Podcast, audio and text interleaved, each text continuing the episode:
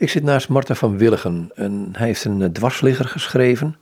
Aanbidden met Ambrosius in de Vroege Kerk. Een uitgave van uitgeverij Groen, wat weer onderdeel is van Royal Jongbloed in Heerenveen. Uh, Zo'n dwarsligger, hè? Um, aanbidden met Ambrosius in de Vroege Kerk. Meer dan 700 bladzijden, dun druk. Het is weliswel een dwarsligger, dus het is allemaal wat kleiner, maar, maar toch, um, wat bezielt je? Nou, binnen het project Psalmen, Hymnen en Oden in de Vroege Kerk hebben wij ook ja, toch wel aardig wat onderzoek gedaan naar vroeg-christelijke hymnen. En dat heeft er eigenlijk toe geleid dat je een heleboel hymnen ziet en ook vertaalt. En dat je ook die hymnen die vertaald zijn vervolgens een plaats geeft in een soort van database, als ik het zo modern mag uitdrukken.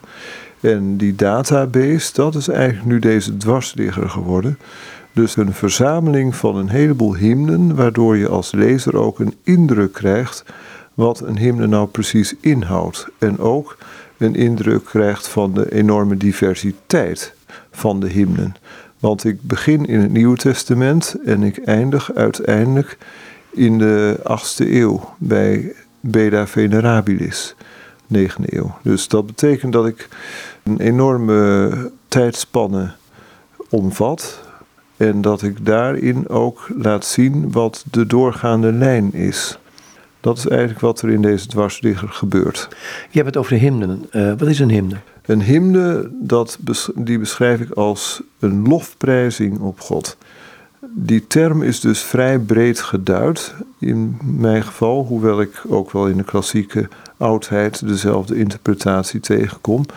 En in die lofprijzing eh, van God daar kun je verschillende variaties ontdekken. Dat kan heel kort zijn, het kan ook langer zijn. In de hymnen van Ambrosius zie je een terugkerend patroon. Dat er eigenlijk steeds coupletten zijn van vier regels. En dat dat dan ongeveer zeven of acht of negen coupletten zijn. Dus dat is eigenlijk vaststaand. Bij Ambrosius is ook veel nagevolgd in het Corpus Ambrosianum. Dat is een uh, corpus dat aan hem toegeschreven wordt, maar niet van hem is, maar van mensen die hem zijn nagevolgd, die dat dus ook zo doen, zoals hij. Je zegt, ik ben begonnen met het Nieuwe Testament. Uh, staan er dan ook hymnen in? Uh, ik noem maar brieven van Paulus. Um... Eigenlijk staan er in het Nieuwe Testament heel veel lofprijzingen, die vaak tussen de tekst zelf instaan en die als zodanig vaak ook niet zo opvallen. Maar wat ik in deze dwarsligger heb gedaan, is dat ik die er juist uitgehaald heb om dat lofprijzende karakter van die passages duidelijk aan te geven. En daar zijn dan ook interessante dingen over te zeggen, namelijk bijvoorbeeld over Romeinen 5, vers 1 tot en met 5. Dat wordt vaak in een dogmatisch kader gezet. Maar ik ben toch van mening dat daar ook een lofprijzend element in zit. Dus qua interpretatie kun je daar dus ook verschillend over nadenken of over denken. En ja, daar ook over nadenken wat hier de werkelijke portée is.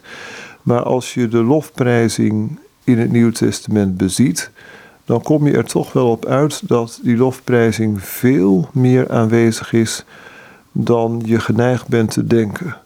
Voordat ik aan het onderzoek begon, dacht ik sterk aan ja, dat het toch af en toe een keer zo was. Maar nu ik het hele Nieuwe Testament opnieuw heb doorgelezen, ook in het Grieks, kom ik toch wel tot de conclusie dat die lofprijzing veel sterker aanwezig is dan ik eerst dacht.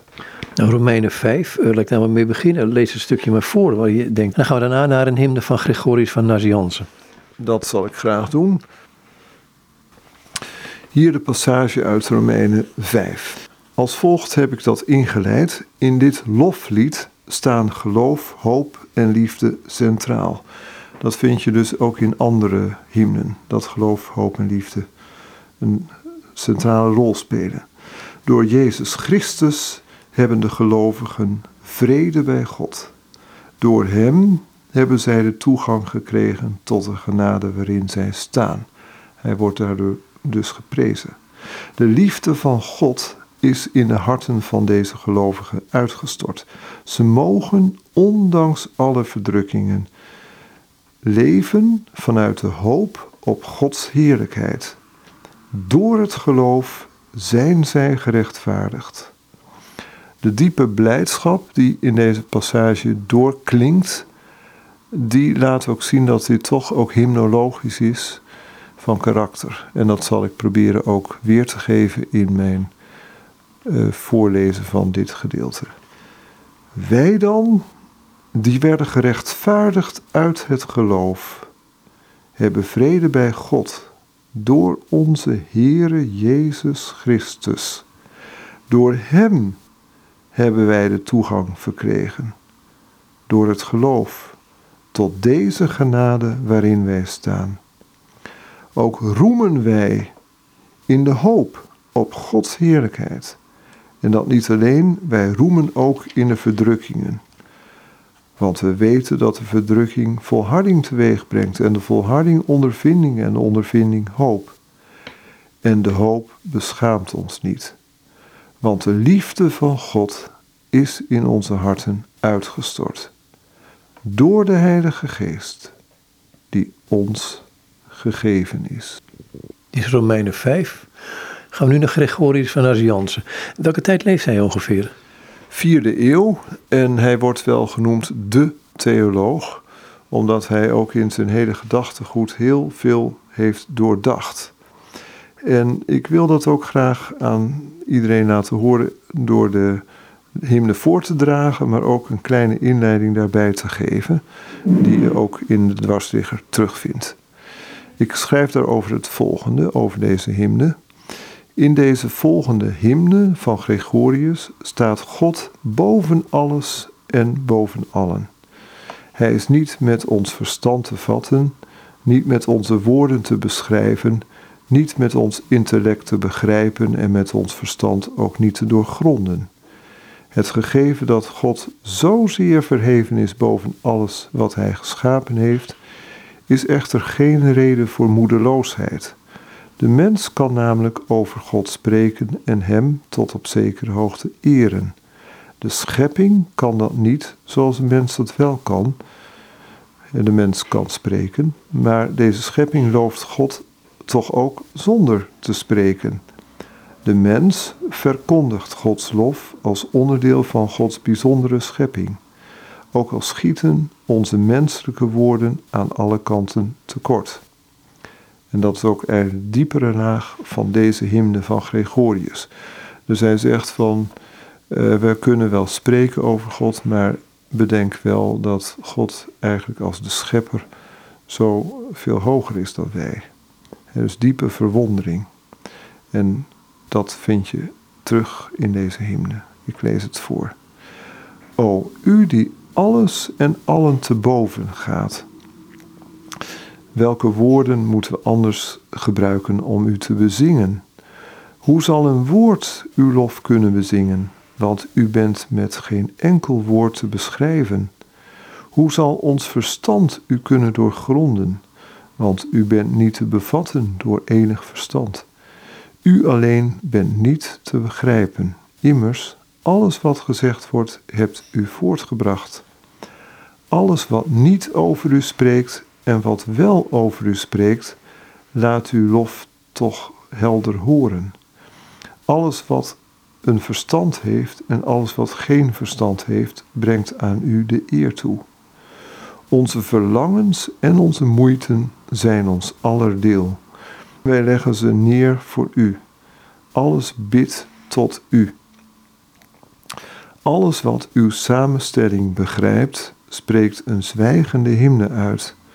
Door u alleen blijft alles bestaan. Tot u begeeft alles zich met haast. Ook bent u het einde van alle dingen. U bent één en alles en geen van beiden. Tegelijk juist niet één en alles. U die alle namen bezit, hoe zal ik u aanspreken? U de enige die niet aan te roepen is. Welke geest die hemelsgezind is, zal kunnen binnendringen in de boven de wolken verheven hemelkoepel. Wees ons genadig, o U die alles en allen te boven gaat. Welk woord moeten we anders gebruiken om U te bezingen? Tot zover. Dankjewel. Graag gedaan. Dit is Martin van Willigen en hij las twee hymnen uit het boekje Aanbidden met Ambrosius in de Vroege Kerk. Een dwarsligger uitgegeven bij uitgeverij Groen, onderdeel van Royal Youngblood in Heerenveen.